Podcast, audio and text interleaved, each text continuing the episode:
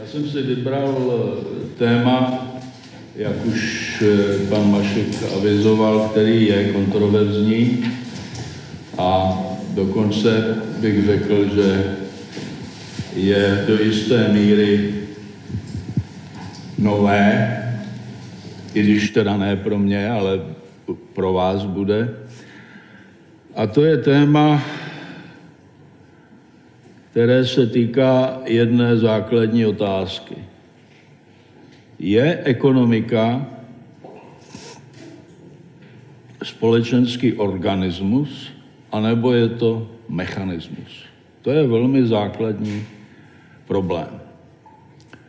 Já budu argumentovat, že dosavadní pojetí ekonomiky a tudíž rozvoj ekonomie se dívá na ekonomiku jako na stroj. A to samozřejmě budu argumentovat, pokusím se poměrně jednoduše, ale to víte, je to náročný téma. Budu argumentovat, že to je špatně a že aby jsme pochopili to, co se v moderní ekonomice děje, lokální i globální, musíme začít chápat ekonomiku jako organismus. A to není samozřejmě snadný, protože e, my jsme vlastně neměli v ekonomii vývoj tímto směrem a nyní je to potřeba a otázka je, jak se k tomu dopracovat. Já nemůžu ukázat celou teorii, to je práce na několik semestrů na univerzitě, ale ukážu pár základních bodů. Uvědomte si, že ekonomie jako věda nebo jako obor měla naposled určitý klíčový posun od Keynese, to je ve 30. letech, a potom v 50. letech monetarismus od Friedmana. Od té doby nic. Od 30. let se ekonomie, ne ekonomie, si vždycky pletu, ekonomika se výrazně změnila. Za doby Keynese vůbec neexistoval sektor služeb, vůbec neexistovala digitalizace. To jsou všechno fantastické změny. A Friedman eh, v 50. letech, já jsem dokonce měl možnost být jeho studentem, do dneška nerozumím, jak zastánce svobodného trhu, což byl jeho původní pohled na ekonomiku, jak eh, mohl přešaltovat na poměrně výrazný státní intervence eh, do tržního hospodářství. Oba dva přístupy, keynesianismus a monetarismus, jsou zaměřený na státní intervence. Čili namísto toho mechanismu my musíme mluvit o hospodářské, já tomu říkám, evoluci, jinými slovy, organismy se rozvíjejí, vyvíjejí, transformaci, to znamená prochází kvalitativní změnou, a metamorfózou znamená mění svoji formu. Vůbec nemluvím o krizích klasického typu, kdy prostě dochází k různým výkyvům. O něch se můžeme bavit, ale můžu vám říct už předem, jedním ze základních selhání ekonomie je, že neumí rozlišit jevy, které přináleží evoluci nebo transformaci nebo metamorfóze od jevů, které jsou prostě cyklické výkyvy. Cyklické výkyvy ve svobodném trhu samozřejmě existují. Ale když neumíme rozlišit a všecko nám splývá v jedno, cyklickou krizi, no tak samozřejmě máme špatnou diagnozu a útočíme na problémy, které buď to bychom na ně útočit neměli, anebo bychom měli na ně útočit eh, s nějakou znalostí. Že? Takže to jsou jenom, jenom na, na vysvětlení eh, toho tématu. Největší mystérium podle Somerseta Moma je, že nejsme stejnou osobností letos jako loni. Jinými slovy, procházíme jako osoby velikými změnami. A stejně tak i ti, které milujeme, prochází velikými změnami. Je to opravdu šťastná náhoda, že eh, stále se měnící my můžeme i nadále milovat osoby podobně změněné. Celý proces e, změny, kdybych měl parafrázovat e, známé rčení, že nestoupíš dvakrát do téže řeky, tak bych řekl, důvod není, že se mění řeka. Náš vstup do řeky nemá žádný vliv na tok řeky. Řeka je dlouhodobá, trvalá, neměná, obzvláště Mississippi, která po, po staletí přichází do folkloru jako neměná věc. Vkročením do řeky se měníme my. My získáváme zkušenost té řeky. A jestliže se zbavíme metafory a mluvíme o vstupu do toku života, tak jsme to my, kteří se měníme. A to je, jak je potřeba rozumět eh, tomu Mómově eh, pohledu. A já jsem si to jenom rozložil dál. Největší mystérium životního organismu je, že může udržet svoji autonomii, identitu v čase.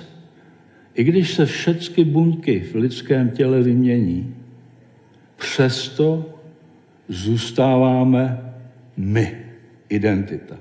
A ti, kteří nás milují anebo nenávidí, rozpoznají, že i přesto, že se měníme nepřetržitě, zůstává něco, co jsme nepochybně my. Já jsem nepochybně já, tak jako jsem byl, když mě bylo 18, že jo? a 30 a 40 a 60 a tak dále. A ti, kteří mají o mě zájem, rozpoznají, ano, to je pořád on, ale úplně, úplně jiný. Jo? Čili tohle je mystérium. A mystérium trvá jenom tak dlouho, dokud ho nerozluštíme, dokud ho nepochopíme. Jakmile ho pochopíme, mysterium se ztrácí. Tak to má být. Jestliže se nesnažíme ho pochopit, no tak zůstává mystérium. Čili všechno se mění, buňky a komponenty jsou nově obnovované a nahrazené a organismus přetrvává jako rozpoznatelná individualita. Jestliže tuto schopnost změny a adaptace ztratíme, tak tomu říkáme smrt. Jo? Čili dokud nejsme mrtví, my se adaptujeme, měníme, čili lidské organismy, tak jako všechny organismy, jsou procesem. Největší mystérium společenské instituce, nejenom individuálního organismu či systému, je opět autonomní a rozpoznatelná existence.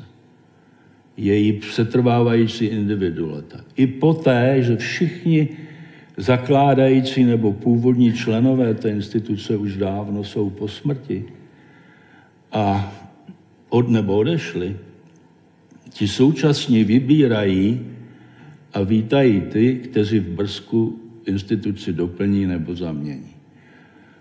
Příklad takové dobré instituce je Harvardová univerzita. Harvardová univerzita už od 17. Eh, století, že jo, vlastně je pořád rozpoznatelnou institucí, která má určité charakteristiky a individualitu. I když její zakladatelé už dávno nejsou a, a i mý učitelé už dávno nejsou. Že? Tady bych jenom zmínil, Harvardová univerzita má jednu zvláštnost a to je, že jejím rektorem se měl stát Jan Amos Komenský. To se v Česku neví a ani se to nechce vědět. A on byl oficiálně přizván zástupci z, z Massachusetts, aby se ujal prezidentství Harvardovy univerzity. On byl exulant a jako správný exulant český, doufající v návrat, odmítl tuto, toto pozvání. Ale jenom to říká, v, jakém, v jaké poloze byl tento Čech ve světovém dění.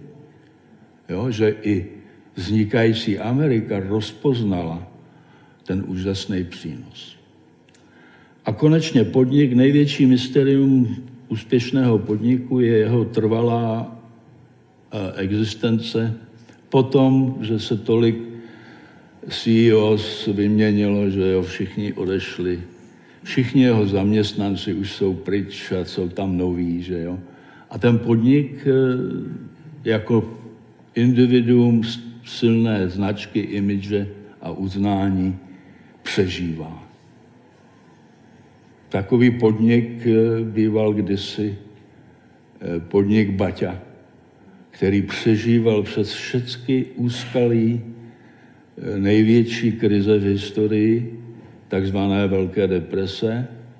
A jediný, co ho zničilo, byl přímý fyzický útok, první nacistický a po druhé komunistický, který likvidovali přímo ten podnik.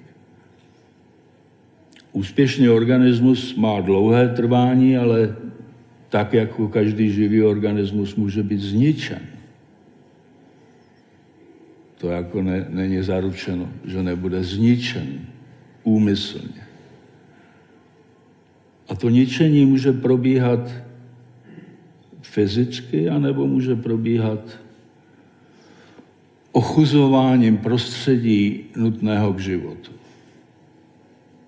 Jinými slovy, naše ekonomické systémy a společenské systémy a podniky mohou žít v prostředí, které je dobré pro život, dobré pro adaptaci, učení se a přežívání. A nebo můžou žít v prostředí, které my sami ochuzujeme a připravujeme je o ty nutné živiny, o to, co jim dává tu schopnost přežití, změny a, a adaptace. Tady vidíte nahoře malý princip stroje. Stroj je v podstatě lineární systém, který má výstup který má vstup a výstup. Jestliže dám nějaký vstup, tak očekávám odpovídající výstup a jestliže opakuji tento vstup, tak očekávám ten týž výstup. Kdybych to tak nebylo, kdyby tam v tom byla nějaká nějaká náhodnost nebo něco, tak samozřejmě ten stroj by byl, nebyl stroj, on by byl nepoužitelný. Čili u stroje je to v pořádku. U organismu je to těžší, protože organismus je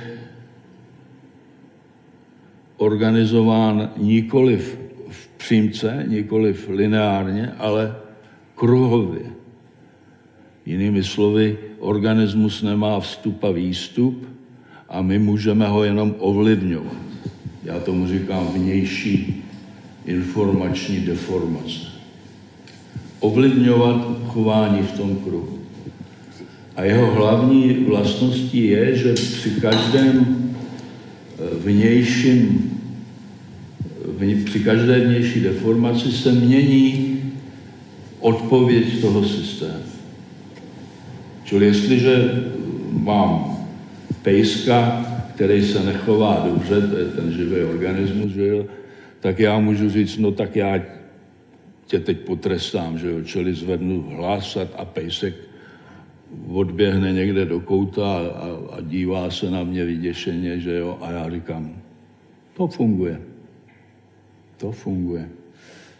Protože si myslím na ně jako na stroj. A přijdu druhý den a on zase něco udělá, že jo, takovýho. A já si řeknu, no tak to funguje, tak na něj zvýším hlas. A on sedí, že jo, a kouká na mě. On se adaptoval.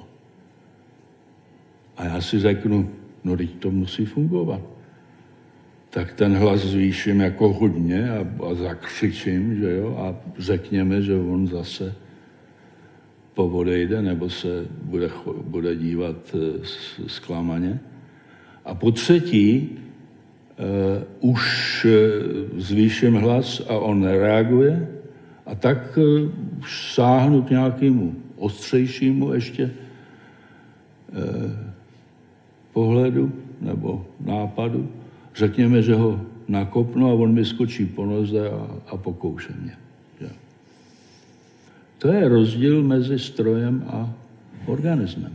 A jestliže ekonomika je organismus a my si myslíme, když se nám nechová dobře, že budeme zvyšovat hlas a, a že případně nakopneme. Určitě jste slyšeli ten výraz. Nakopneme ekonomiku. Nahodíme ekonomiku. Nastartujeme ekonomiku. To už používal Keynes ten říkal, ekonomika má nějaký magnet a to je ten starter, že nastartujeme ekonomiku. No a co když ta ekonomika se adaptuje a učí a přestane na, na ty naše startovací náměty reagovat. Že? A nebo na ně reaguje jinak. Živý organismus může reagovat mnoha způsoby. Ještě bych se zmínil, uh, Tady je důvod, proč my používáme metaforu stroje. Gian Battista Vico, velmi úžasný italský filozof 17. století, řekl, my jako lidstvo rozumíme jenom tomu, co jsme sami vytvořili. Čili Rozumíme strojům, rozumíme stavbám, ale to jsou druhy stroje. Ale nerozumíme živým organismům. My jsme je nevytvořili. Proto se na ně díváme jako na stroj. Takže určitě si pamatujete, jak se mění pohledy na mozek podle toho, jaký druh technologie zrovna vytváříme. Že? si to byly různý pístový retorty, pak s vynálezem elektřiny, že jo, se to staly elektrárny a s vynálezem telefonu se to staly telefonní ústředny a s vynálezem počítače se to staly počítače vstupu a výstupu, že jo, a, a dneska to máme nějakou digitální soustavu. A my prostě furt používáme tyhle metafory, protože rozumíme tomu, co jsme sami vytvořili. Ale ten problém je v tom, že e, se snažíme řídit věci, které jsme nevytvořili. A my jsme nevytvořili ekonomiku. Ekonomika je spontánní proces. Tady bych znovu použil Komenského omnia sponte fluant. Všechno probíhá spontánně v živém v životě. Takže to jenom na, na okraj, že je důvod, proč používáme metaforu stroje, ale je to důvod chabý pro to, aby jsme mohli řídit něco, jako je ekonomika. Tohle je základ života. Tohle je základ pohledu na ekonomiku jako organismus. Je to ten kruh, který jsem už tady naznačil, a ten má tři základní procesy. Tyto tři základní procesy jsou minimální procesy. On tam může být procesu tisíc. Já říkám minimální, nutné k životu. První je, eh, to jsou ty eh, základní, můžeme říct, nutrienty, to jsou ty kroužky tady. Ty se dostávají do systému a jsou přetvářeny v komponenty. Čili tohle můžou být nějaké základní molekuly, základní atomy, tohle jsou potom buňky, komponenty. A ty komponenty jsou propojovány do sítí, jako orgány a tak dále, a vzniká nám komplikovaný systém. A potom ty části v tom, eh, po tom propojování procházejí různě vybíraným zánikem. A ten zánik vlastně převrací ty komponenty takto propojené zpátky do těch nutrientů a celý ten cyklus se opakuje. Čili živý organismus je vlastně uzavřený cyklus. Vy ho můžete do něho zasahovat pouze tou vnější deformací, ale nemůžete měnit eh, ten cyklus, protože ten cyklus je základem toho, že to vlastně žije. Že? No a do tohohle si potom eh, můžete dosadit, co chcete, že jo? Proto říkám a taky ukážu, že eh, tohle není jenom pro individuální organismus, ale i pro skupiny organismu, to znamená pro společnosti, pro společenské potom instituce a i celá ekonomika, tak jak nám tady vzniká. Čili ten rozklad, ten zánik, ten je základem života, protože vede k obnově toho propojování té sítě. Takže se může propojovat vždycky nově. Kdyby tomu tak nebylo, tak se nemůže ten systém adaptovat měnícímu se prostředí.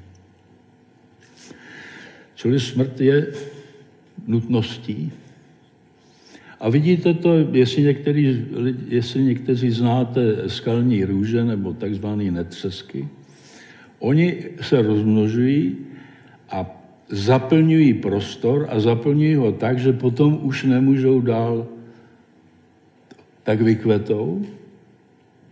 A když vykvete ten, ta růže, tak zahyne. To je ten zánik. A vytvoří prostor pro tu novou. A vlastně ten záhonek těch skalních růží může přetrvávat eh, třeba 50 let.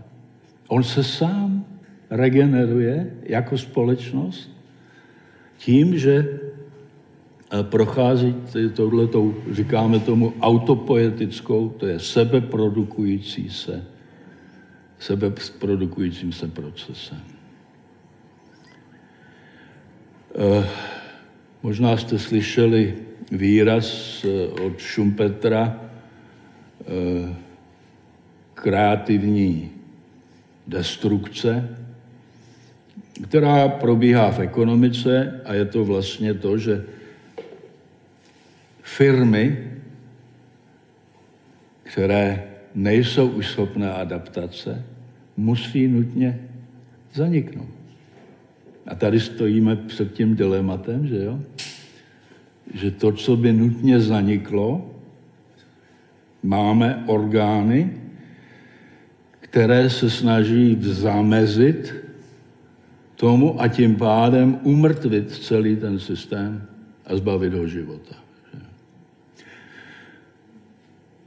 Čili, když bychom se podívali tady, tak v tom světě my máme několik takových systémů.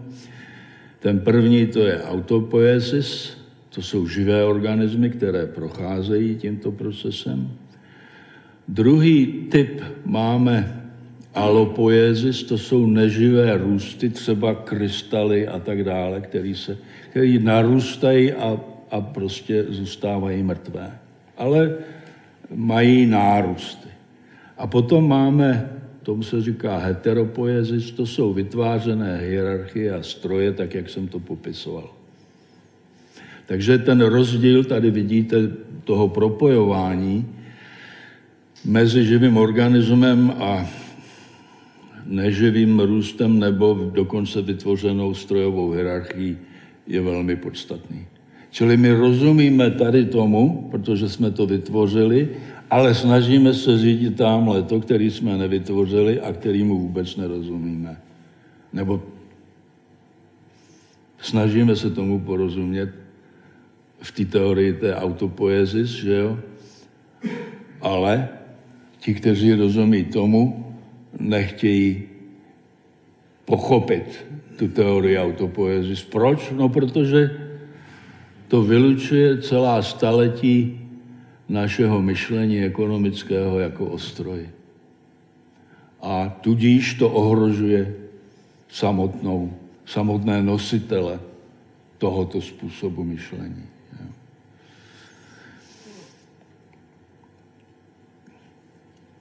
Taky se mluví o dlouhodobé udržitelnosti česky nebo sustainability. Já bych chtěl jenom zdůraznit, že to vyžaduje opět kapacitu vytvářet, prověřovat a udržovat se v daném prostředí, to znamená schopnost adaptace.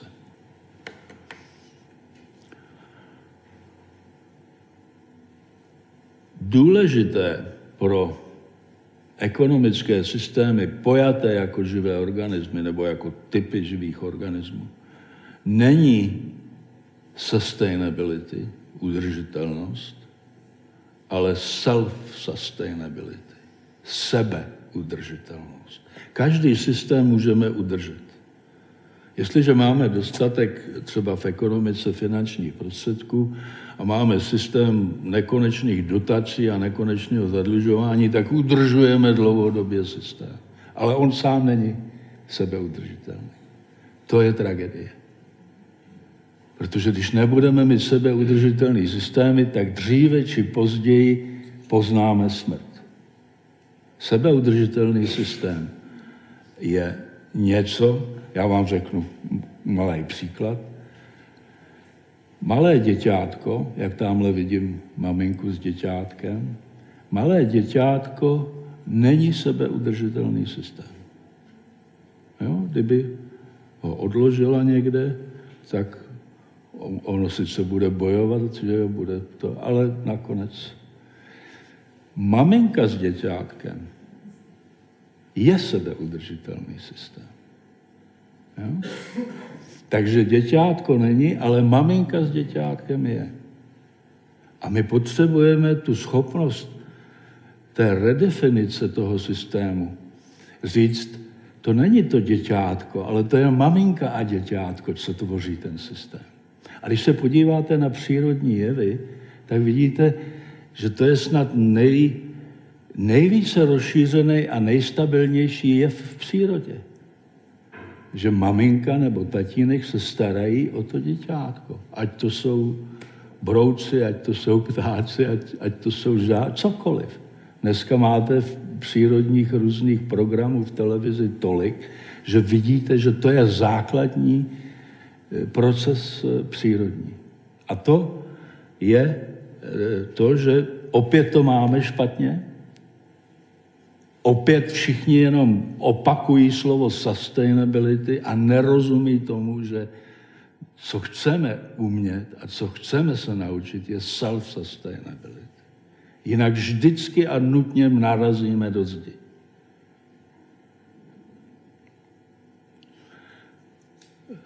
Základní formy kapitálu, to už teď začíná mluvit eh, ekonomicky jako už v těch intencích toho života.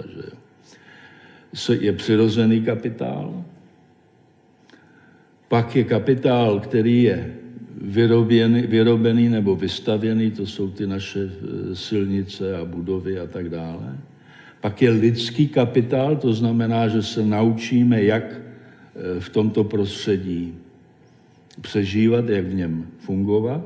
A pak je společenský kapitál, že si dokonce vytvoříme instituce společenské, ať už to jsou univerzity nebo, nebo podniky a tak dále a tak dále. Všimněte si, že tady není o penězích vůbec žádná zmínka. Peněz, peníze nejsou kapitál. Peníze jsou prostě peníze. Mohou se kapitálem stát tím, že se dají transformovat do těchto kapitálů. Veliká chyba je, že v roce 90 eh, vedli tuto zemi lidé, kteří si mysleli, že hromada peněz je kapitál. Tak všecko prodali za hromadu peněz, všecen, všecen kapitál a, a tu hromadu peněz jsme prostě projedli a nemáme nic. To jsou potom ty následky. Tady ta dlouhodobá sebeudržitelnost je naznačená, to N je natural, že jo, a to se pomalu otáčí do toho B, to je ten build kapitál, a na to se později navazuje ten human kapitál a konečně ten social kapitál. Tak to je třeba vnímat sebeudržitelnost. To znamená, jestliže někdo chce se věnovat eh, přírodnímu prostředí, tak nemůže jenom koukat na ten kruh N, ten natural prostředí a snažit se ho zachraňovat, protože na tom jsou založeny ty B, H a S, další kapitály, takže je nutné vždycky se dívat na to jako na celek. Prostě nemůžeme zachraňovat prostředí jinak, než že budeme jinak stavět, jinak se vzdělávat a jiné instituce vytvářet. To všechno spolu souvisí. Já to nechci příliš komplikovat, ale vidíte, že prostě, eh, kdybych se měl do toho pustit, že, takže můžeme mít několik semestrů studia, protože každý ten obrázek vám naznačuje, co je tam za problematiku a co všechno je třeba zvládnout. A někdo může rozhodit rukama a říct, to je příliš komplikovaný, my se do tohohle nepustíme a budeme to dělat, jako jsme to dělali vždycky. No a to je předpis na to, že neuspějete. To není možné obejít tyto eh, problémy živých systémů. Tady to máte přímo v ekonomice. Někteří lidé mluví o velké deformaci. Po tisíce let, když byly úrokové míry nízké, úroková míra je cena peněz. Jo. Po tisíce let, když byly úrokové míry nízké, tak podniky si půjčovaly a investovaly.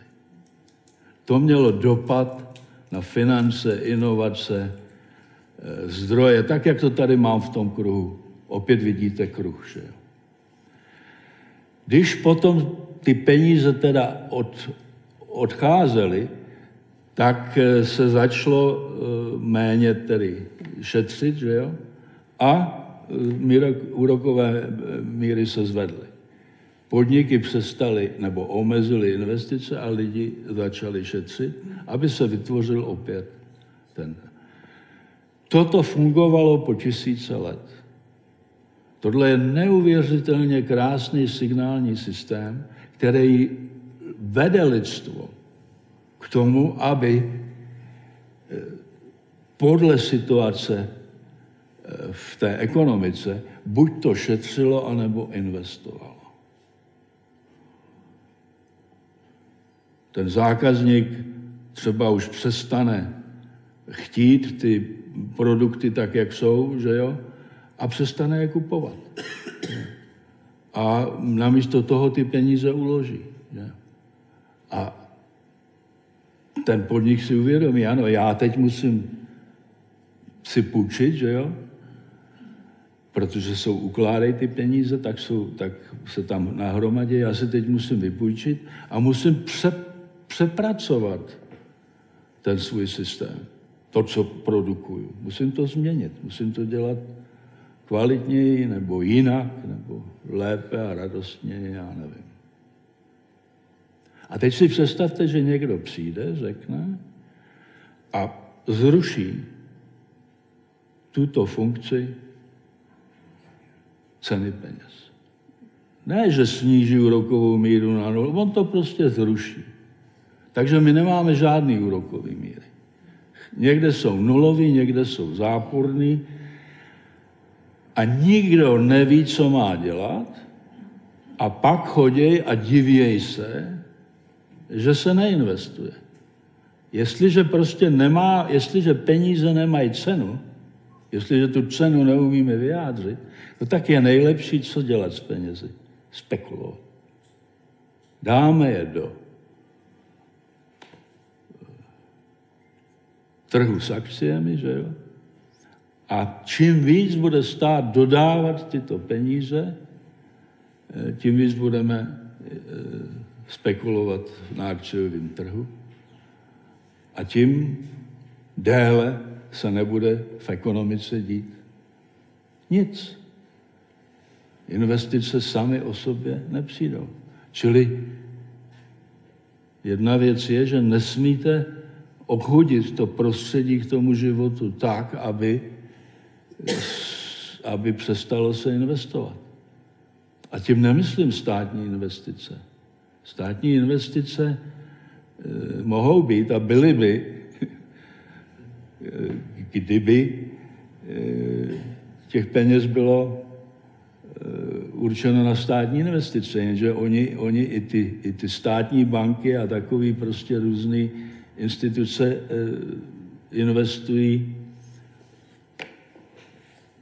do spekulací. Já jsem teď nedávno viděl, viděl pořad eh, na americký TV a tam byl bankéř a, on, a on jim vykládal, no a my se snažíme teď změnit tu naši polohu a budeme, nebo investujeme do reálných aktiv. A ty reportéři vyvalili oči a říkali, co to jsou reální aktiva. Oni jsou zvyklí jenom hlásit, že ceny akcí, chiméry, že jo, jdou nahoru nebo dolů. Otevřte si českou televizi, všecka ta děvčata tam hlásí, dneska to šlo dolů, včera to šlo nahoru, dneska to je zase dole. A, a proč to je, pane? Říká, no my jsme si všimli, že to šlo dolů a mysleli jsme si, že to půjde nahoru, ale ono to šlo dolů a, a tak hlásíme z, bank, z burzovního paláce, že jsme si všimli, že to šlo dolů a, a, a zase to půjde nahoru, možná zítra uvidíme, že Takhle se bavíme o věcech, které jsou životně, tedy o ekonomice tak, že se nebavíme o těch reálných aktivech. Oni ani nevěděli, co to jsou. Čili ten bankéř řekl, no reální aktiva je, když na místo do akcí já investuju do investicí, já, já investuju do podniku, anebo, nedej Bůh, investuju do startupu, do, do podniku, podnikových. To jsou reálné aktiva, že něco vyrábíte. A ne, že si jenom hrajete eh, s, s, s spekulativními zisky. Tady je, já jsem taky tam zavedl podnik, že jo, jako živý organismus. Podnik jako živý organismus, který znám, který je velmi výrazný, je takzvaná Kyocera, Kyoto Ceramics Corporation, velmi slavná. Slavný podnik, úspěšný, přetrvávající už od 50. Eh, let. A on je založen na tomhle principu a tady vidíte prostě eh, Tady ty komponenty, to jsou lidé, kteří do toho podniku přicházejí, já jsem to nechal v angličtině, in and out, že jo, tam tomu se říká zaměstnanecký jaksi tank, employee pool. A teď oni jdou, že jo, teď je výroba, čili oni eh, na místo buněk, oni vytvářejí ty améby, se tomu říká, což jsou vlastně specifické týmy, které vidíte, se tam vytvářejí pod tou produkcí, produkcí těch týmů, že jo. A ty týmy se mezi sebou propojují a vyrábějí vyrábějí pro různé zákazníky různé produkty a od různých dodavatelů získávají samozřejmě vstupy a tak dále. A pak dochází k tomu bodu, že už to nestačí, že zákazník není spokojený nebo dodavatel eh, ne, nedodává to, co by chtěli, tak oni dovolí těm týmům, těm amébám, aby se rozpadly. A ty, ty týmy se rozpadnou a ti lidé nejsou vyhození. Oni prostě jsou zpátky zavedeni do toho půlu a teď se vytvářejí nové týmy, nové améby a ten systém je takhle sebeudržitelný. A ti manažeři a ti šéfové, to je v tom prostředku, to je vlastně koordinační hub. A oni jenom dohlížejí na to, aby toto probíhalo. Aby to probíhalo v tom nejlepším možném prostředí. A ty týmy prostě jsou sebe taky řídící a sebe, sebe udržující. To znamená, že oni mají velikou, velikou svobodu, jak si akce, oni jsou vlastně podnikatelské jednotky. Mimochodem, podnik, který toto vlastně vynalezl, byl Baťa opět. Oni tomu říkali samozprávné dílny. Tohle je trošku modernější, biologičtější ale samozprávné dílny byly toto. My jsme vůbec úžasný národ. My jsme udělali spoustu originálních, krásných věcí, ale všechno jsme to opustili za účelem státních intervencí. Čili takhle vypadá skutečný existující podnik, který je založen na tomto principu. Jediný, co se tomu přibližuje, co znám, jsou sportovní systémy, kde vlastně, jestli jste si všimli, jednotkou není tým, ale skupina týmů, liga. A v té lize oni si vyměňují své zaměstnance, jestli chcete hráče, tak, aby každá ta améba, ten tým, měl co největší výkonnost. A ty potom mezi sebou soutěží. Čili to nemá s tím hierarchickým systémem moc společného, to se skutečně přibližuje a kdyby oni si uvědomovali, že mají tento systém kruhový, tak by se to ještě zvýšilo. Oni, oni to ani nevědí, že, že tohle to mají. Ale to jsou systémy, které jsou sebeudržitelné, alespoň na dobrou dobu, a přitom týmy se rozpouštějí, odcházejí, že jo, vznikají noví a ta liga žije že jo, tím svým životem. Evoluce, kteří jste tento obrázek ještě neviděli, tak to je evoluce rozvoje prostě ekonomické činnosti lidstva. Tohle je americký systém nebo americká zkušenost. Každý ten sloupec představuje velikost pracovní síly. Všechny sloupce jsou stejné, protože je to 100%. A já jenom koukám na ty podíly, čili americká ekonomika před 300 lety byla zemědělská ekonomika, 99% lidí pracovalo v zemědělství. Zvyšováním produktivity práce eh, jsme potřebovali menší počet zemědělství, abychom se uživili, a vzniká tam prostor, to je to červený. A ten prostor je přirozený prostě následek toho růstu produktivity práce a je zaplněn nějakou aktivitou a to byl průmysl.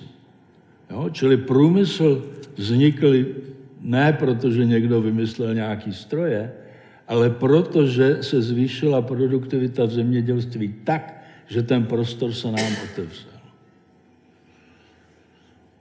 Somálsko má k dispozici zemědělské stroje z celého světa, ale nejsou schopni zvýšit produktivitu zemědělství a tudíž zůstávají v té první fázi. ten průmysl se začne rozšiřovat a začne prostě ovládat z hlediska zaměstnání tu pracovní sílu, ale po druhé světové válce se zvyš, začala zvyšovat produktivita práce i, i v průmyslu. A opět tam vidíte, že se objeví ten nový prostor. To je ta zelená barva. A to byly služby po druhé světové válce. A ty e, začaly se rozšiřovat z hlediska zaměstnanosti, ale produktivita v zemědělství, v průmyslu neustále se zlepšovala, to znamená, ta zaměstnanost klesala a ta zelená, ten, ty služby, ta se rozšířila v USA až na 80% celkové pracovní síly. Já když jsem začínal učit, tak eh, jsme užívali výraz 80% celkové pracovní síly ve službách. Samozřejmě s vynálezem internetu a digitalizace a všech těch komunikačních systémů se začala zvyšovat produktivita i v těch službách. A ta zelená klesá, dneska už je pod 70% v USA a, a je tam nový prostor. Vždycky to tak bylo. Tisíce let. Dneska poprvé v historii jsme narazili na zeď. Ten nový prostor už není produktivní sektor, už nemá schopnost obsáhnout většinu pracovní síly, protože je to sektor státu a státní zaměstnanosti. Čili zahrnuje nezaměstnanost. Nezaměstnaní jsou zaměstnanci státu, kteří nic nedělají. Že? Tak to není zase tak převratný. Čili historicky nebylo důležité, že jsme nerozuměli ekonomice, že jsme ji vnímali jako stroj, protože my jsme do ní nezasahovali. A ona si nacházela skrz tyhle ty transformace, si nacházela vždycky řešení k tomu problému, který ten, ta transformace vyvolala. Ale dneska, když už máme ten stát, tak on od dob Keynese, od dob Velké deprese, začíná zasahovat a dneska už zasahuje tak, že si lidé neumí představit ekonomiku bez zásahu státu. Vznikla, vznikl oxymoron eh, ekonomická diplomacie. Jo? To je čistě státní prostě e, míchání se do ekonomického rozhodování podniků. A podniky jsou už tak naučený, že e, už ani rozhodovat sami nechtějí a nechávají to nastat. Necháme to koňovi, že jo, on má větší hlavu. Jenže ať má kůň jakou hlavu chce, furt je to kůň. To může mít takovouhle hlavu. Čili v tom posledním sloupce vidíte, zemědělství už není vidět, protože jenom půl procenta pracovní síly pracuje v zemědělství, ale proč se to klesá? Za pár let, no ono už to teď není vidět, že jo. Průmysl, to červený, taky vidíte, už je jenom 14% v USA a proč se klesá každý Každý měsíc slyšíte, že zase prostě eh, klesá zaměstnanost průmyslu. A to, že někdo říká, se tam něco obnovilo nebo objev, obnovuje, to jsou právě ty nahoru a dolů. Jo? Ekonomie přeci není o tom, že budu sledovat každý den, jak jde něco nahoru nebo dolů. Mě zajímá za prvé, kam to jde a za druhé, jaký jsou tyhle ty dlouhodobé změny. To, čemu jsme říkali dlouhodobé změny, se staly změnami krátkodobými, protože zároveň probíhá akcelerace těch změn. A o tom bychom mohli taky mluvit, proč se to zrychluje. Čili každá ekonomika, kterou známe, prochází tímto systémem, ale oni jsou v různých fázích. Jo? Čili některé zavádějí teprve průmysl, Čína zavedla zprůmyslnila sama sebe vlastně za 25 let To, co Americe trvalo 250 let, tak Čína zvládla za 25. To je to zrychlení. A nyní přechází na ekonomiku služeb, že jo? ale samozřejmě všichni panikaři a říkají, co se děje v Číně. No to se děje v Číně. Že prochází transformaci z průmyslu na služby. No a teď vidíte, že jsou zase země, kde e, stát, který dneska drží všechny ty, řekne, my jsme průmyslový tahoun Evropy a my zůstaneme průmysloví. A chtějí zastavit revoluci. A my jsme dneska nejprůmyslovější země v celé Evropské unii. Také máme nejzastaralejší a, a, a nejhorší průmyslové vybavení a, a snažíme se dokonce i ty nejstarší dinosaury udržet, že jo, přefinancovat, nějakým způsobem se vyhnout té evoluci. A ty nejvyspělejší země, USA, západní Evropa a Japonsko, ty v roce 2008 prošly finanční krizí, ale zároveň se projevuje tato konečná transformace, protože, a tohle je pro vás, jsou jenom čtyři sektory ekonomické, které můžou existovat pro lidstvo.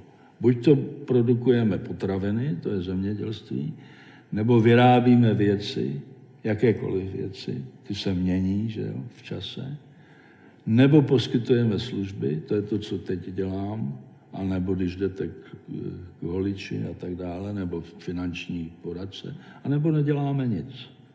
Čtyři. Pátý sektor není. To znamená, že skutečně žijeme v době, která nikdy předtím nebyla. A na to si musíme zvykat, protože ta akcelerace a to, že aspoň v některých zemích už jsme došli do tohoto stavu, znamená, že nemůžeme vystačit s tím, co se dělo v minulosti, když vždycky byl nějaký sektor, protože my víme, že pátý sektor není. Co jiného chcete dělat ekonomicky, než jídlo, věci, služby a nic. Takže to je to dilema. A k transformaci přibývá ještě to, čemu říká metamorfóza. Takže tady máte všechny ty čtyři sektory. Ten modrý zemědělství klesá, jeho podíl, červený průmysl, jeho podíl klesá, zelený služby klesá a nahoru ten stát taky klesá, protože on už je tak zadlužený nesmyslně, že už nemůže ani sám sebe udržet. A otvírá se tam ten šedý prostor s tím otazníkem. A otázka je, co tohle to představuje, a já tomu říkám metamorfóza, protože můžete si to připodobnit k přírodnímu jevu, kde tohle je jako housenka, která má ty segmenty a roste, krmí se a přidává ty segmenty celou historii, že jo? Až najednou nemůže v tom prostředí dále růst, tak se zakuklí a e, vznikne motýl, že jo? A ten motýl je vlastně tentýž organismus v jiné formě. Čili tyhle ty tři regiony, USA, západní Evropa a Japonsko, stojí před metamorfózou. A metamorfóza znamená, že klesá a obrací se e, proces globalizace, nastává takzvaná deglobalizace a podniky a ekonomické činnosti se vrací z globálního pohledu do lokálního pohledu. My jsme začali svůj ekonomický život tak, že všechny ekonomiky byly lokální, místní. A oni si jenom vytvářeli produkty, které potom s nimi eh, obchodovali.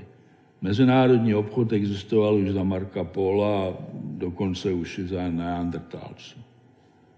Ale to, co se, to, co se stalo po válce, eh, bylo, že vznikla v 70. letech takzvaná globalizace.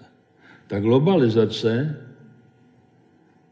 kdybych to vrátil, využila nerovností v tomto rozvoji a řekla, my nebudeme vyrábět lokálně a vyvážet do světa, ale my využijeme toho, že Čína ještě není zprůmyslněná, využijeme té levné pracovní síly a vyrobíme v Číně a dovezeme si levnější výrobky. No a touhle globalizací dochází k urychlení vyrovnávání. A to nemyslím absolutní. Stačí, že prostě ta cena v té Číně se zvedne a už to není výhodný. A už se začnou vracet a tomu říkáme relokalizace. Čili ta metamorfóza představuje relokalizaci, přechod na lokální systémy ekonomické a e, samozřejmě nové druhy, nejenom technologií, ale i způsobů práce a veliký důraz a veliká potřeba podnikatelství. To jsme se ve škole neučili, to slyším často od různých expertů, ne od dětí, od expertů. Je čas a je na čase začít se učit, jak se učit to, co jsme se ve škole nikdy neučili. Vzdělávací systém je instituce, která měla úspěšně přežívat, ale tu rychlost podcenila a nemá v sobě schopnosti vyrovnat se té rychlosti, jaké se mění technologie a ekonomické podmínky a jakým rychlým způsobem probíhá ta deglobalizace. Pokud se na všech školách učí to samé a chybí konkurence a spolupráce myšlenek i akce, vzniká monokultura myšlení, připomínající dnešní lány žluté řepky, což je neštěstí pro zemědělství, protože na místo zemědělství se tam nasadil do zemědělských prostor průmysl. Ale nejhorší je monokultura myšlení v politice, ekonomice i společnosti. A když jsem byl mladý, tak jsem jezdil po světě a v Japonsku to dělali jinak, v Číně to dělali jinak, v Německu to dělali jinak, Američani. Prostě byla diferenciace. Dneska si všichni otvírají stejné učebnice o tom, jak nakopnout něco, jak nastartovat magneto a všichni prostě mají tuto monokulturu a víte, jak to je s monokulturou když do ní přijde nemoc, nebo když se ukáže, že ne, nevyhovuje danému prostředí, tak to lehne popelem.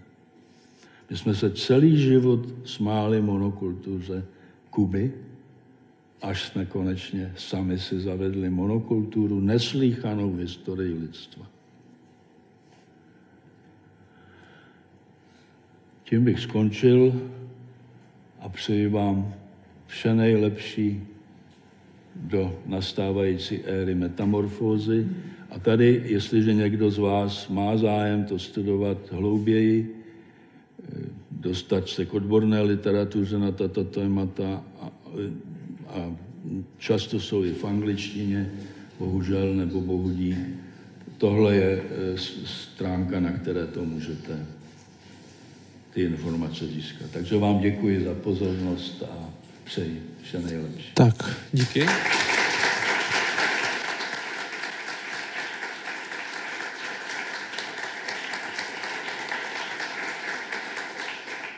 Tak čas na dotazy. Má někdo nějaký dotaz tady v publiku? Honza Slavíček se ptá, lidské bytosti jsou sami součástí sebeudržitelného systému. Pardon, lidské bytosti jsou sami součástí sebeudržitelného systému. Jaký je z vašeho pohledu nejzajímavější vědomé ovlivnění, když systém nemůžete řídit? Tohle je otázka Jana Slavíčka. A kdo chce potom, kdo chce potom mikrofon, stačí říct.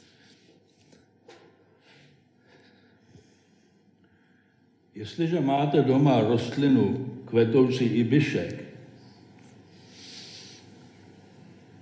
tak vy neřídíte tu rostlinu.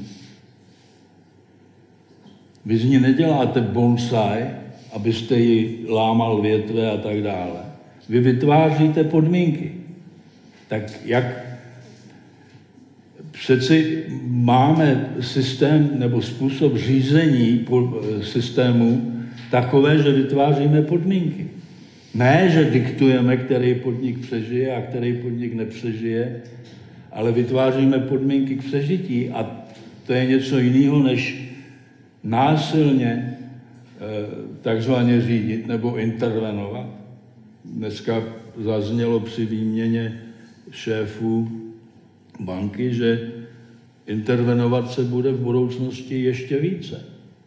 Takže já jsem ty otázce moc dobře nerozuměl, ale prostě interveno, intervence je něco jiného než pochopení systému a případná jeho regulace. Já jsem pro regulaci, já jsem pro to, aby nebyl jed třeba v dětských hračkách, že? Nebo jsem pro to, aby nebyl drobný tisk při závažných smlouvách. Regulace je úžasná, protože se týká všech účastníků a je to ochrana. To je správný. Ale intervence je něco úplně jiného. Intervence je, že výběrově zasahuju do ekonomiky a dám přednost e, jedné skupině před druhou skupinou a tak dále a tak dále. Nevytvářím podmínky. A nebo ignoruju to, co se děje e, v ekonomice. Jestliže probíhá deglobalizace a probíhá prostě přechod na lokální systémy, tak já místo, abych to obejmul a abych řekl ano, musíme se co nejdříve adaptovat, tak mlčím a stojím tam jako dudák, až to nakonec všechno padne a pak řeknu, a co byste dělal vy? To je nejběžnější otázka, kterou mi lidé kladou. První, když jsem v 90. roce upozorňoval na nesmyslnost transformace a, a kuponové privatizace a rozprodávání kapitálu, tak se smáli a říkali, v učebnicích je to jinak. A teď za mnou chodí a říkají, no jo, byla to chyba, ale co byste udělal vy? A já říkám, to se mě vždycky ptáte asi tak 25 let potom, kdy se mělo něco stát. Takže jak na to zodpovím, když už to je všechno posunutý úplně jinak? Tak tady aspoň vám říkám, v době, kdy už to probíhá, že prostě eh, je potřeba začít rozvíjet eh, autonomní, výkonné a technologicky vybavené eh, lokální a regionální ekonomiky. To je budoucnost. Dobrý den, pane profesore, Roman Šiser. Teorii vaší metamorfózy podporují i různé studie, které ukazují, že až 50% zaměstnaných je ohroženo právě postupem digitalizace, automatizace, robotizace. S tím vzniká v podstatě velká, velké nebezpečí pro lidi, co budou dělat v budoucnosti.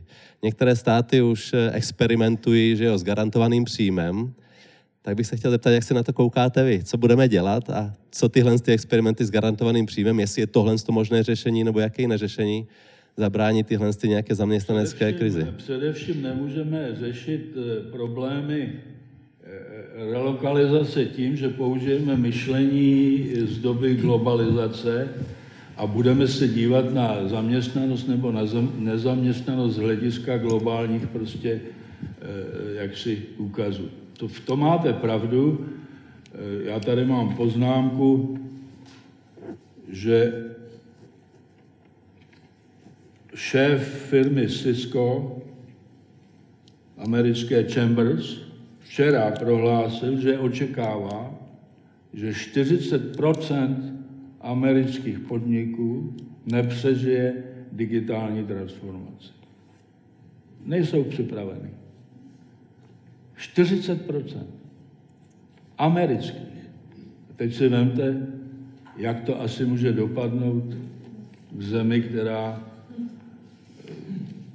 je od digitalizace tak vzdálená, že se to nedá ani. Takže to je pravda. Teď jde o to.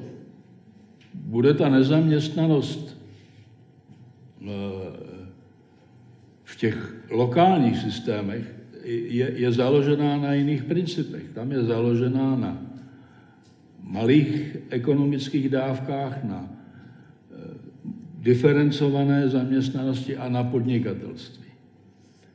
Masivním podnikatelství. My potřebujeme vychovat miliony podnikatelů. Ne nechat dva nebo tři genii někde v garáži, který tam si ničí život a tři z nich vymyslej a my potom se můžeme podělat z toho, jaký to jsou géniové. My potřebujeme zachytit podnikatelský talent i negeniálních typů, protože jestliže někdo podnikáním se umí postarat sám o sebe a o svoji rodinu, tak je to neuvěřitelný přínos ekonomice. Problém je, že my máme miliony lidí, kteří se neumí o sebe postarat. A my je nevychováváme. Tady padnul výraz podnikatelská univerzita mimochodem, český vynález, Jan Baťa s tím přišel v roce 1939, vychovávat podnikatele ne tím, že budu číst knihy o podnikání, ale že budu zakládat firmy a vycházet s novými produkty a graduovat jako hotový podnikatel do svého regionu. My nemáme v Evropě ani jednu podnikatelskou univerzitu. Od roku 1939 a Jana Baťu jsme vyhnali, že? Tak jako kdysi Komenskýho a všechny ostatní. Takže e, jistě, teď je to, o tom mluvím, to je, my vstupujeme do toho nového světa a my musíme udělat všechno pro to, aby jsme pochopili, co bude třeba. My to nevíme. My, my nevíme, že nám chybějí podnikatelské univerzity. My máme akreditační komise, kdybyste přišel, že chcete, eh, podnik, eh, že chcete vyvo, vychovávat podnikatele tak, že nebudou číst knihy, no tak vám to zamítnou, že? protože oni vám dokonce předepíšou i knihy, které musíte užívat, aby teda ta, ta žlutá řepka myšlenková byla úplně dokonalá.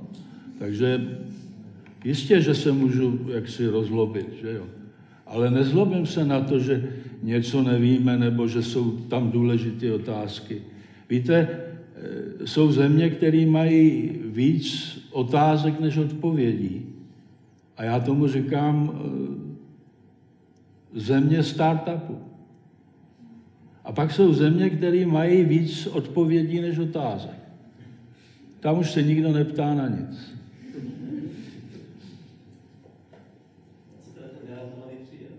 Prosím? Garantovaný příjem. No garantovaný příjem je jedna z reakcí, že jo, která, která prostě e, přichází ze Švýcarska, že jo. Švýcarsko je tak konzervativní, tak tradiční, že i přes to období globalizace si udrželo samozprávu regionů, kantonů, že jo? A dneska se stává vlastně pionýrem relokalizace. A tam vzniká tenhle ten garantovaný příjem nebo nepodmíněný příjem. Jistě je to něco, co mm, každá lokalita může uvážit, každý region může uvážit, každý americký stát může uvážit a uvidíme, jak to dopadne. Garantovaný příjem se ukazuje, že je e, schudnější a levnější než organizovaná podpora nezaměstnanosti. Jo? Čili jestliže to máme levnější, tak proč bych těch 40 tisíc dolarů, jak to spočetli na rok, proč bych to nedal lidem přímo, než abych dělal nějaký byrokracie a všecko možné, který polovinu toho rozkradou. No ne, no, tak, se, se, my jsme si na to tak zvykli, že prostě se s tím počítá už dopředu. Co myslíte, když dávají z EU dotace, že nevědí, že se polovina rozkrade? To vědí. Ale to je právě ten for. Že potom to musí opakovat a, a z toho vlastně žijou. Že? Petr Kučera.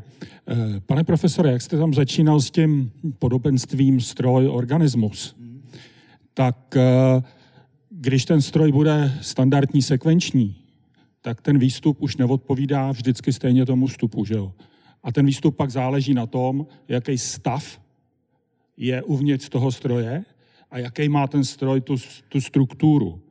A z toho pak zase vyjde dál, že má smysl se teda zabývat tím, jaký jsou ty pravidla, jak se ten organismus chová a čím se to dá ovlivnit. A jak jste, jak jste říkal s tím nakopnutím ekonomiky, ono se to dá udělat, což ukazuje třeba ta Čína. Za 25 let skočili jinam. Korea, kde taky to drivovala vláda, změnu e, z nějaký země, kde v podstatě se živili rybolovem, do průmyslové země. A tam, kdyby nebyl někdo, kdo měl tu vizi a prostě řekl, já to takhle chci, tak ta země dneska e, byla na turistickém ruchu a e, lovení ryb a byli ekonomicky někde úplně jinde. Takže ono to má smysl, aby, aby tam někdo řekl, já to tady nakopnu. Ale musí vidět, musí vidět nějaký rozumný cílový stav a dneska se to nakopává tím, že se vytvořejí peníze tím, že se napíše číslo do počítače. Bez toho, aby zatím byla nějaká hodnota. Že jo? Ten cyklus, který jste tam kreslil, tam ty peníze vznikaly tím, že někdo něco vyrobil a někdo si to koupil a on si ty peníze uložil do banky. A tenhle ten cyklus se zničí tím, že zvenku se tam dají peníze, které vzniknou opravdu jenom tím, že někdo napíše číslo na klávesnici. A to si myslím, že je děsivý. Protože tohle jako vydržet nemůže, že jo? No jistě, no já jsem, já jsem samozřejmě eh, zastáncem eh, toho, co říkáte. Já jenom místo nakopnout bych použil slovo pochopit. Čili jestliže někdo pochopí, jak se ten systém chová, no tak pak může tomu systému pomoci, aby se ten systém eh, transformoval přirozeným způsobem. Ten výraz nakopnout bych neužil v tomto případě, jo? ten používám eh, na tu strojovou analogii. Takže jestli chcete mluvit o nakupování, to je vaše věc, ale v podstatě jde o to, že někdo něco pochopil a nestavěl se proti tomu a spíš, než že to chtěl, tak odešel a ne, nekladl tomu překážky, nebo jenom minimální. A to s tím já úplně souhlasím a já bych, já bych si přál samozřejmě, aby co nejvíc ekonomik a co nejvíc lidí pochopilo, jak ty systémy fungují. A druhá věc, která mě tam zazněla, možná, že jsem to špatně eh, interpretoval, že jste mluvil o strojích, které v určitém smyslu Eh, se chovají eh, jako živé organismy v tom smyslu, že mimikují samozřejmě některé tyhle ty kruhové systémy, o kterých mluvím. To taky nevylučuju, eh, ale prostě je to stroj, který má určitou předprogramovanou škálu reakcí, takže to není tak prostý, jak jsem to udělal v tom svém tom, ale je to pořád stroj, jo? čili jinými slovy, e, není to, že, e, že by to byl systém biologický, ale že jsme se naučili určité, určité kruhové závislosti, e, obzvláště do těch nových strojů digitálních, že jo, do těch třírozměrných printerů a takových, kde my můžeme už vlastně manipulovat ty recepty, abych tak řekl, tak, že ten stroj může sám automaticky přecházet z výroby na výrobu. Jo? Ale to je zase jenom způsob našeho poznání. Ten, ten stroj samozřejmě vytváříme my, nikoliv nevzniká přirozeně. Čili ten rozdíl vždycky tam je, ta ekonomika eh, vždycky, vždycky bude přirozená a spontánní a ten stroj vždycky bude naším výtvorem ale určitě je lepší pracovat se strojem, který je flexibilní že jo, a, a, a rychle a dá se snadno přeprogramovat. Olga Grstlová, dobrý den, pane profesore. Já bych se chtěla zeptat na uh, tu relokalizaci, protože uh, jedna věc je teorie, kterou tady probíráme, ale jak to dostat do praktického života. A p- myslím si, že prvky relokalizace už v České republice jsou, jenomže se nezdůrazňují a neukazují se jako příklady, které fungují. Mám na mysli regiony lokální, které si sami vlastně přes tu podnikatelskou sféru a manažerskou ty fungující systémy vytvořily nezávisle na místní samozprávě, protože ten podnikatelský a ekonomický život si tu cestu našel. Takže bych eh, vás požádala, abyste řekla, jak vy si představujete konkrétně, že jsme 10 milionů jedno větší město nebo jedna rozloha, jak využít vlastně toho, co jste nám tady odpřednášel do té praktické relokalizace. Určitým prvkem je metropole Brno a okolí, které vytváří ty pracovní místa prostřednictvím nových eh, společností a je tam znalostní kapitál, který se rozrůstá. Takže to je jeden z takových příkladů, který vznikl na základě toho, že tam prostě podniky padly a nebylo nic a ten znalostní kapitál se tam s univerzitami postavil na nohy. Pod něco podobného vzniká na Severní Moravě kolem Frýdku Místku, i když se o tom nemluví, my řešíme OKD, ale nebavíme se o lokální ekonomice tam toho okruhu města, tak máme tady Ústí nad Labem, což víme, že ten severočeský kraj má problém. Jak tady toto vy byste konkrétně doporučil? Relokalizaci u nás.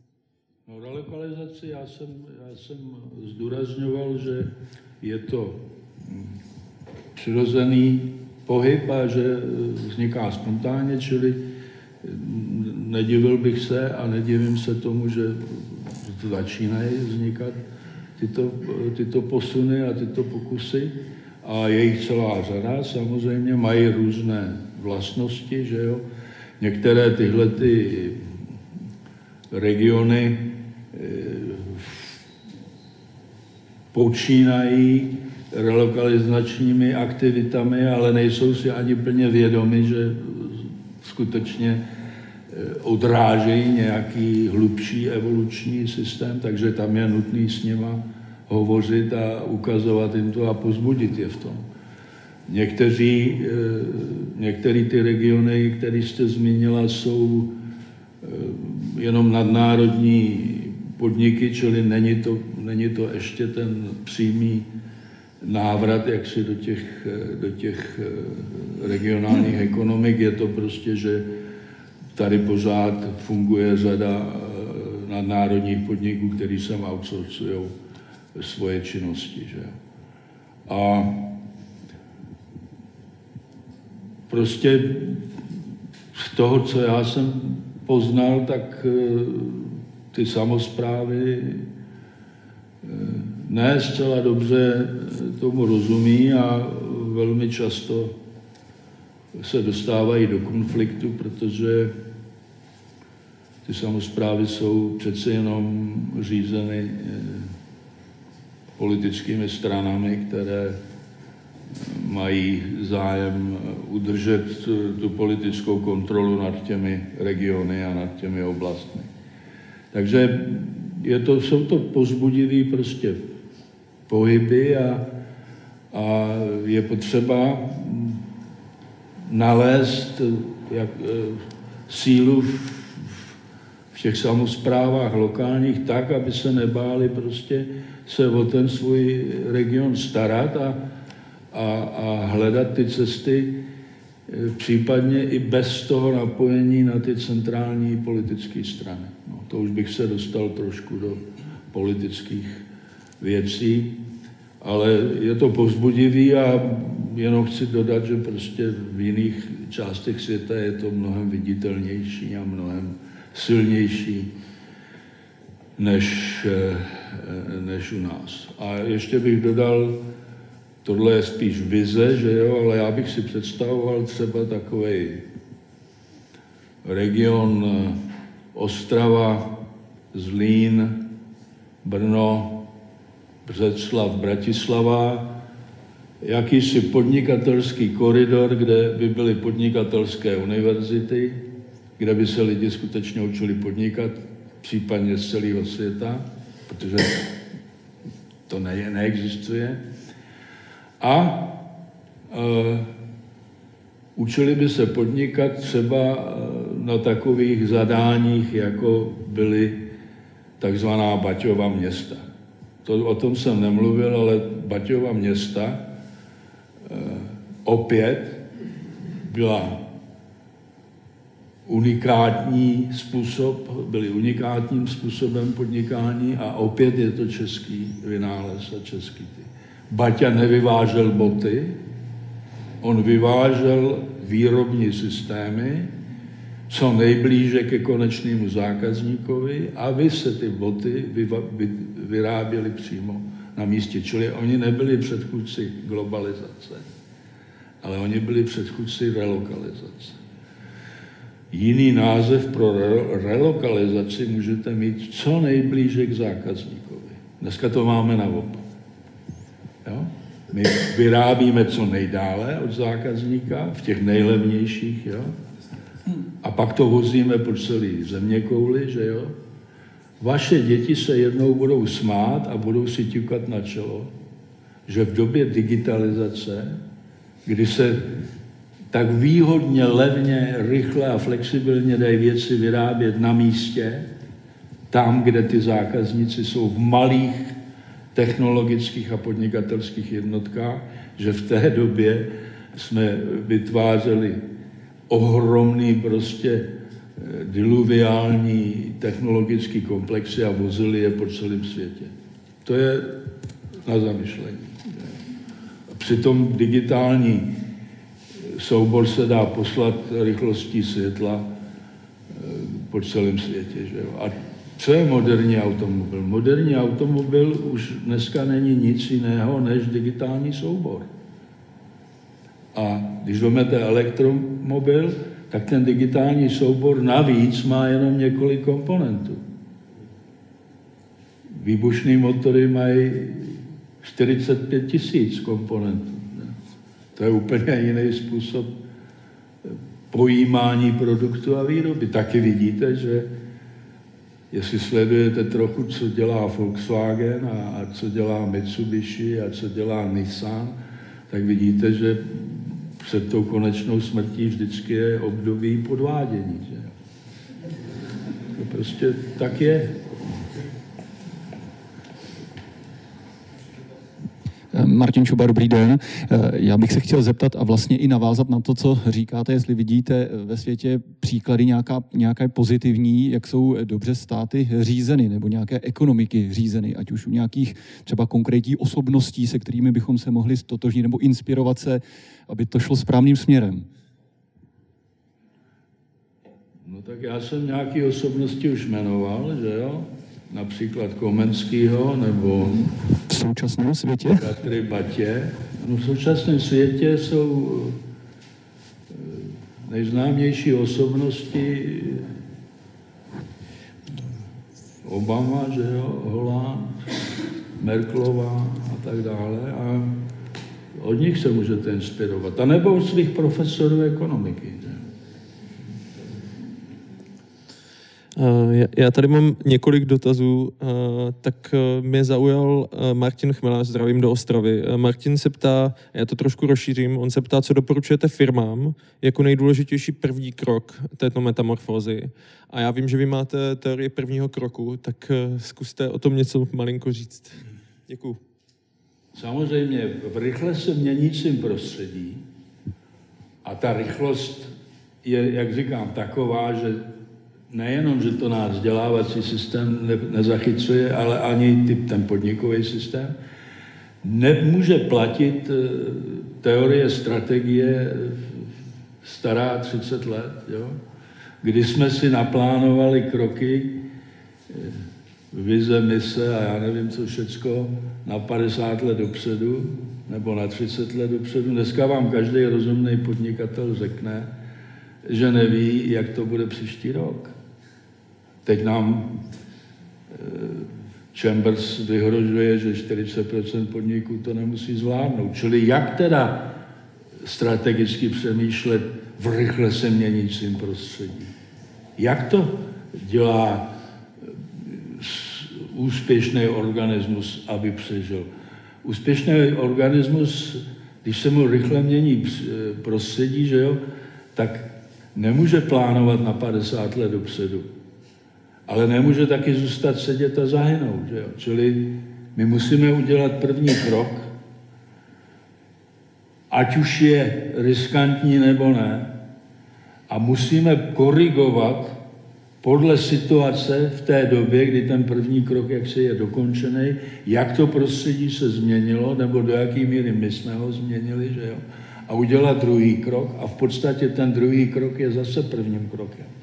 Jinými slovy, jestliže vstupuju do neznáma, a to jsem se snažil tady ukázat, že na jedné straně eh, je to něco, co neznáme, na druhé straně to má úžasný, úžasnou atraktivitu, protože my můžeme vlastně začít pracovat a žít tak, jak jsme si to kdysi vysnili, že se zbavíme eh, ty dřiny, jak Baťové říkali. Baťové milovali stroje, že jo? Říkali, my se musíme na ně dívat, že nás zbavují dřiny a, a tak dále. Čili první krok je nutný a já bych doporučil, že eh, každý podnik, který chce zůstat a chce přežívat, eh, se, se podívá na digitalizační prostě možnosti a eh, ten první krok udělá tak, aby, aby se minimálně zapojil do toho procesu, aby, aby nezůstal někde mezi těmi 40%. Chce to, chce to jiný způsob řízení podniku. Já jsem tady naznačil eh, určitý podnik a máme podniky v Česku, že jo, které jsou založené na tomhle. Já teď konzultuju třeba podnik Fosfa v Břeslavy a tam máme takzvaný ZIP systém, zákazník, investice, procesy a finance. A máme takzvaný cyklický nebo recyklační organizaci podniku. To znamená, že odpady a byprodukty toho podniku jsou zpracovány do nových produktů, čili fosfa, která vyrábí přísady eh, do potravin, eh, eh, různý stabilizující a tak dále, tak třeba vystavila teď vertikální farmu a a vyrábí saláty že jo, a takové věci. A pan Vytáse, který se stal šéfem Vítkovic, tak ten říká, že jeho cílem je eh, moderní podnik, který bude zpracovávat všechny své byprodukty a všechny své odpady, tak jako to v přírodě je, že prostě neexistuje odpad, že jo? Všecko, všecko je recyklovaný, všecko se zpracovává. My se od toho můžeme ještě hodně učit, že jo? A to nemluvím, já nejsem zelený. A ani, ani nepodporuju takový hnutí, protože se mi zdá, že není dostatečně informovaný. Tak eh, čas nám vypršel, i když dotazů je spousty. Já moc vám, pane profesore, eh, děkuju. Tak eh, to je první, takže moc díky, že jste trávil s náma čas.